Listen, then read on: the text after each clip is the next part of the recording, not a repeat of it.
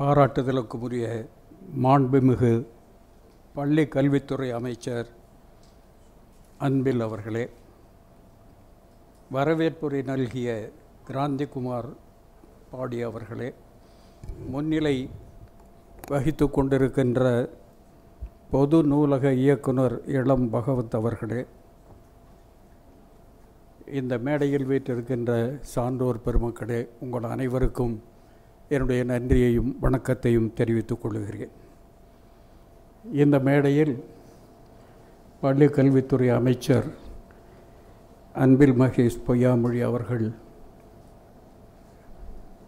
வீற்றிருக்க இங்கே பேசக்கூடிய வாய்ப்பை பெற்றதற்கு நான் மகிழ்ச்சி அடைகிறேன். காரணம் என்னவென்றால் அவருடைய அப்பாவின் அப்பா அன்பில் அவர்கள் கலைஞருடைய தோழராக இருந்து திருச்சி மாவட்டத்தில் திராவிட இயக்கத்தை வளர்த்து கொண்டிருந்த காலத்தில் மாணவனாக இருந்து அவர்களுடைய நிகழ்ச்சிகளிலெல்லாம் பங்கு கொண்டவன் நான். ஆகவே அவருடைய தலைமையில் நடைபெறுகின்ற இந்த நிகழ்வில் கலந்து கொள்வதில் மகிழ்ச்சி அடைகிறேன்.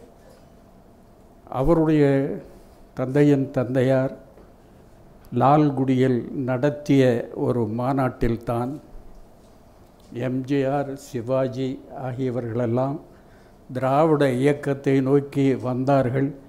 நான் ஒரு எளிய புகைப்படக் கருவியை வைத்துக்கொண்டு பத்திரிகை நிருபர் என்று கருதி என்னை முன்னால் அனுமதித்த காரணத்தினால் அவர்களையெல்லாம் புகைப்படம் எடுத்து மகிழ்ந்த காலங்கள் எனக்கு நினைவுக்கு வருகின்றன.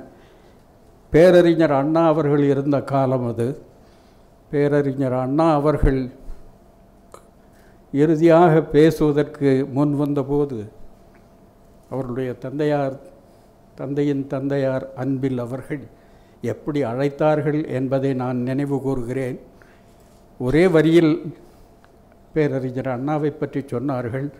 இப்போது கழகத்தின் இதயம் உரையாற்ற இருக்கிறது என்று அவர்கள் சொன்னது எனக்கு எத்தனை ஆண்டுகளுக்கு முன்னால் நினைவில் வருகிறது. இந்த அருமையான நிகழ்வை தமிழ்நாடு அரசு ஏற்பாடு செய்திருக்கிறது. தமிழ்நாடு அரசு நம்முடைய தலைமை அமைச்சரின் கீழ் இலக்கியத்துக்கு செய்து வருகிற இணையற்ற பணிகளை எழுத்தாளர்கள் கல்வியாளர்கள் அனைவரின் சார்பாகவும் மிகுந்த நன்றியோடு இந்த கூட்டத்தில் நினைவு கூறுகின்றேன். இலக்கிய மாமணி விருது கலைஞர் பொற்கிழி விருது எழுத்தாளர்களுக்கு கனவு இல்லம் என்று நினைத்த பொழுதெல்லாம் விருதுகளை வழங்கி எழுத்தாளர்களை மகிழ்வித்து கொண்டிருக்கக்கூடிய ஒரு பேரரசாக என்று தமிழ்நாடு அரசு விளங்கி வருகிறது. அதற்காக இலக்கிய இதயங்களின் சார்பில் நன்றியையும் வணக்கத்தையும் தெரிவித்துக் கொள்கிறேன். இங்கே இந்த சிறுவாணி விழா நடைபெறுவதற்கு முன்னால் நெல்லையில் பொருணை விழா நடந்தது. இனி தொடர்ந்து வைகை விழா காவிரி விழா ஆகியவைகளெல்லாம் நடைபெற இருக்கின்றன. தமிழ் இலக்கியம் என்று சொன்ன மாத்திரத்தில் பல பேர் தஞ்சையையும் நெல்லையையுமே நினைவு கூறுவார்கள். அங்குதான் எழுத்தாளர்கள் இருக்கிறார்கள் என்று கருதுவார்கள். ஆனால் கொங்கு நாடு அதற்கு சற்றும் பின்வாங்கியது அல்ல என்பதை இந்த இரண்டு நாள் நிகழ்ச்சிகள் எடுத்து காட்டியிருக்கும் இங்கே ஒரு புதுமைப்பித்தன் இல்லை என்பது உண்மைதான். ஆனால் புதுமைப்பித்தனை செதுக்கி உருவாக்கிய கு அருணாசல கவுண்டர் இந்த கொங்கு நாட்டைச் சேர்ந்தது இங்கே ஒரு பாரதியார் பிறக்கவில்லை என்பது உண்மைதான். ஆனால் பாரதியாருக்கு பாரதியார் என்ற பட்டத்தை நல்கிய விருதை சிவஞான யோகிகள் அவினாசியிலிருந்து போனவர். இங்கே ஒரு கீரா இல்லை என்பது உண்மைதான். ஆனால் கீராவுக்கு பாதை போட்டு வட்டார இலக்கியத்தை உருவாக்கிய ஆர் சண்முக சுந்தரம் இந்த கோவையைச் சேர்ந்தவர். எனவே ஒரு பெரிய இலக்கிய பாரம்பரியம் இந்த கொங்கு நாட்டில் இருக்கிறது. இந்த கொங்கு நாட்டில் கிமு காலத்தை பற்றி இன்றைக்கு பேசுகிறார்கள். ஆனால் கொடுமணலிலே பக்கத்தில் இருக்கிற பழனியில் இருக்கிற பொருநல் என்ற இடத்தில் எல்லாம் அகழ்வாய்வு செய்து கிறிஸ்துவிற்கு முற்பட்ட காலத்திலேயே கல்வெட்டுக்கள் இங்கே கண்டுபிடிக்கப்பட்டிருக்கின்றன. வாழ்வியல் இங்கே கண்டுபிடிக்கப்பட்டிருக்கிறது. அத்தகைய பழமையை உடையது கொங்கு நாடு. இந்தியா முழுவதிலும் ஒரு லட்சத்தி ஐம்பதினாயிரம் கல்வெட்டுக்கள் இருக்கின்றன. அந்த கல்வெட்டுக்களிலே இருபத்தி ஐயாயிரம் கல்வெட்டுக்கள் தமிழில் அமைந்த கல்வெட்டுக்கள். அந்த இருபத்தி ஐயாயிரம் கல்வெட்டுக்களிலே ரெண்டாயிரம் கல்வெட்டுக்கள் கொங்கு நாட்டைச் சேர்ந்தவை. ரெண்டாயிரம் கல்வெட்டுக்களிலே கொங்கு நாட்டிலே என்ன தனித்தன்மை அமைந்திருக்கிறது என்று கேட்டால் கிமு ரெண்டாம் நூற்றாண்டிலே நூற்றாண்டை சேர்ந்தது என்று அறியப்படுகின்ற அரைச்சலூர் கல்வெட்டு இருக்கிறது. அந்த அரைச்சலூர் கல்வெட்டு இசை கல்வெட்டாக அமைந்திருக்கிறது என்பது ஒரு வித்தியாசமான ஒரு செய்தி கொங்கு நாட்டை பொறுத்தவரையில். அதே மாதிரி கொங்கு நாட்டு பெருவழிகளை இந்த நாட்டினுடைய வணிக வழிகள் அனைத்தும் கொங்கு நாட்டின் வழியாக சென்றவை. மேலை நாட்டிலிருந்து வந்த ரோமானிய வணிகர்கள் கொங்கு நாட்டின் வழியாக பயணம் செய்திருக்கிறார்கள் என்பதற்கு அடையாளமான பெரு வழிகள் ஊடும் பாவுமாக கொங்கு நாட்டின் வழியாக செல்லுவதை பார்க்கிறோம். இவைகளை எல்லாம் கல்வெட்டுக்கள் நமக்கு எடுத்து காட்டுகின்றன. ஒன்றை சொல்ல வேண்டும். கொங்கு நாட்டு கல்வெட்டுக்களை பொறுத்தவரை ஒரு செய்தியை சொல்ல வேண்டும். சோழ நாட்டு கல்வெட்டுக்களுக்கும் கொங்கு நாட்டு கல்வெட்டுக்களுக்கும் இருக்கக்கூடிய வித்தியாசம் என்ன என்றால் சமணர்கள் ஆயிரம் ஆண்டுகள் ஆட்சி செய்த பூமி கொங்கு நாடு. சமணர் மதம் மேலோங்கி இருந்த பகுதி இந்த கொங்கு நாடு. இந்த கொங்கு நாட்டிலே சமண முனிவர்கள் வாழ்ந்தார்கள். அவர்கள் தீர்த்தங்கரர்களை பற்றி சொல்லுகிற பொழுது பிற பகுதிகளில் எல்லாம் பிடாரர் என்றவர்களை குறிப்பிடுவார்கள்.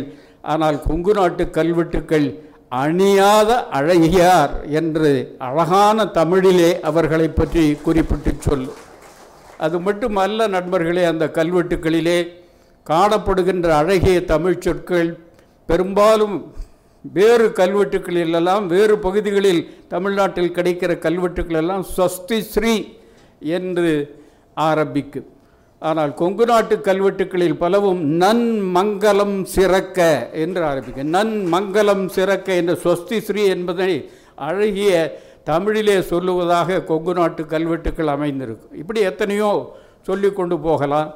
கொங்கு நாட்டு கல்வெட்டுக்களினுடைய பழமையை பற்றி அதன் பிறகு இங்கே ஏராளமான புலவர் பெருமக்கள் விளங்கி இருக்கிறார்கள் சங்க காலத்து புலவர் பெருமக்களிலே ஔவையாரும் கபிலரும் கூட எங்கள் பகுதியைச் சேர்ந்தவர்கள் என்று நாங்கள் பெருமை பாராட்டுவது உண்டு.